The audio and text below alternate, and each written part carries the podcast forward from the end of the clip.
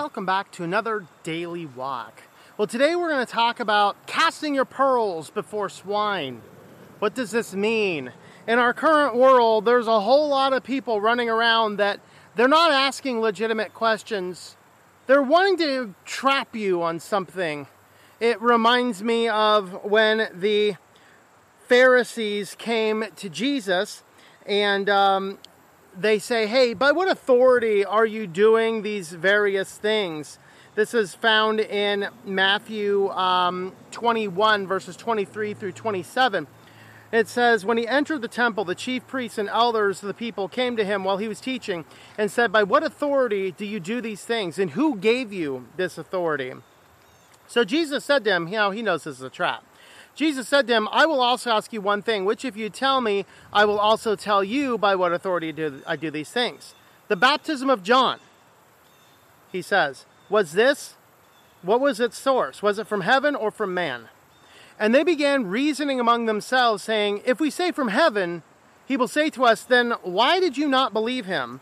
But if we say from men, we will fear the people, for they all regarded John as a prophet. So, asking questions, some people ask questions because they're like, I legitimately want to know. And some people ask questions because they're looking to trap you. They're looking to hold something against you. This is what is at the heart that we have to understand in Matthew 7, verse 6. It says, do not give what is holy to the dogs, and do not throw your pearls before swine, or they will turn and trample you under their feet and turn and tear you to pieces. Now, we have to understand the entirety of Matthew 7. Matthew 7 is about judgment. Everyone knows Matthew 7:1, do not judge so you will not be judged. Of course, the golden rule shows up in here as well. Treat the same in everything, treat people the same as you'd want them to treat you, for this is the law and the prophets. The golden rule, do unto others as you'd have them do unto you. But when you read Matthew 7, it is a stern warning against false teachers, false prophets, false ways, deluded people, and folks that think they're saved and they're not. These are the things that we find in Matthew 7. It's not a blanket statement saying you can't judge anybody. It's a statement saying you have got to know the Word of God. Only when you know the Word of God can you make valid judgments on pretty much anything in life. And that is a critical point and a critical statement. So getting back to this part here, do not give what is holy to the dogs and do not throw your pearls before swine. In other words, I can go out and do apologetic work and I can answer legitimate questions and I can seek to share the gospel and seek to help people understand the ways of Christ. These are things we are supposed to do. But there are some people, they don't want answers. They're not open-minded. They're as closed-minded as you can possibly be, and they are simply seeking a way against you. And I bring this up because I received a very interesting email this week, and which is funny because the person who sent the email could actually just take a little bit of time and watch my content between my different channels, and the email seemed to suggest that that they are aware that I have at least 2 YouTube channels. I have more than that, but they're aware of the 2 channels here. And this person's like, they ask these questions. And the way these questions are worded, let me read the preamble to it first. Found it through YouTube. I was looking for tutorials on a certain software. In the course researching, I discovered your Christian site, Christian in quotes.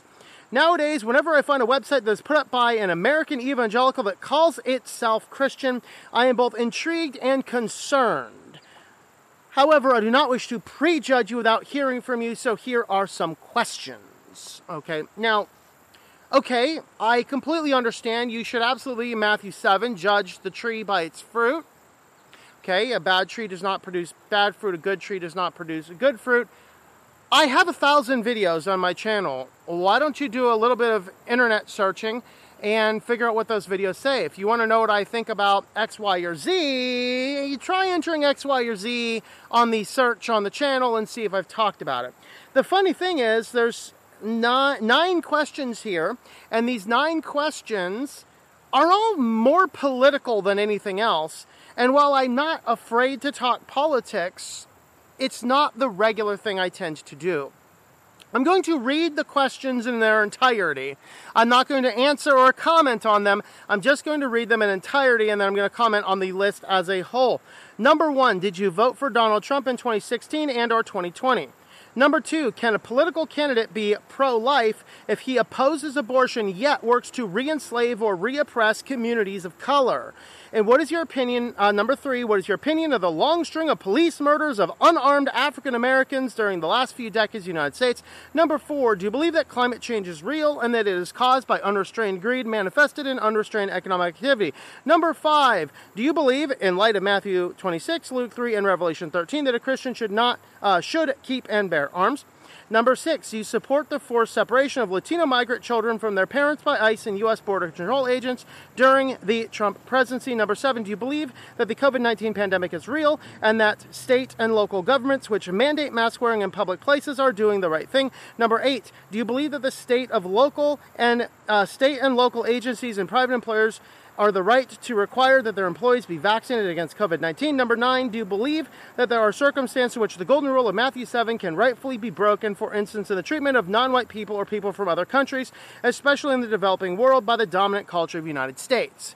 So those nine questions, I look forward to hearing your answers. Answer these, and then I will judge if you know the Bible. Maybe you should actually understand if I know the Bible by my understanding to teach you the Bible, because that's actually what I focus on this channel. I don't really cover the politics stuff as much unless it directly interfaces with something in Scripture like critical race theory, and I did a whole video on that. So the bottom line is this. These questions are either fabricated by somebody who really is a brilliant-minded individual who wants to see if I have the boldness to stand up and answer the questions in whatever truth. But I think if such a person were so brilliant, they would just spend the time looking at my content. The flip side is this is a totally indoctrinated and propagandized individual who is totally deluded, and therefore I am not casting my pearls before swine. That's exactly what the verse commands us against. So now if you're watching, I'm not going to answer your list of questions. You can go onto the search function, you can search a channel, and you can look up the answers to those questions. Some of those, I will tell you, I have talked about. Some of those I have not talked about, because some of them are pretty much purely political, and I'm not a political channel. I'm a Christian channel. So the point of the matter is this. Do not cast your pearls before swine, or in the vernacular of Proverbs 26:4, in 26:4 it says, do not answer a fool. Motorcycle. In Proverbs 26:4 it says, do not answer a fool according to his folly. And there's a little preamble to that. But the fact of the matter is, I'm not going to answer a group of passive-aggressive questions, particularly which are all bent towards this honestly evil slant. And if that's enough of a tip of a hand for you, that's the case. You should, if anybody professes to be a Christian, you should look at their ability to open the Scriptures, to teach and to understand the Scriptures in whole, not in individual little verse components. And that's really what has happened in our societies. We've become one verse culture. So what this person would like me to do is cast all of my pearls of my knowledge before the swine, and I am not going to cast them before the swine. I'm going to eat the swine on my plate with some eggs as bacon. That's my take on it. So that is a little bit of a, hopefully that will help you understand a little bit more about casting your pearls before swine. Thanks for watching, guys. You can have a look over at the website at ourwalkinchrist.com, where you can find answers to some of those questions. Well, of course, you can follow me on the podcast. Anywhere where you can find your podcast, you can find these daily walks. Thanks for watching, guys, and for listening. Have a look at the website, ourwalkinchrist.com. Thanks for watching, and I hope that you enjoy your daily walk in our Lord. Thank you for tuning in. Our Walk in Christ podcast is a listener-supported presentation. For more information about how you can help, check out ourwalkinchrist.com/support or our Patreon page at patreon.com/TomM. That's TOMM. Digital and paperback books are available on several online bookstores or at our website. Once again, the website is ourwalkinchrist.com.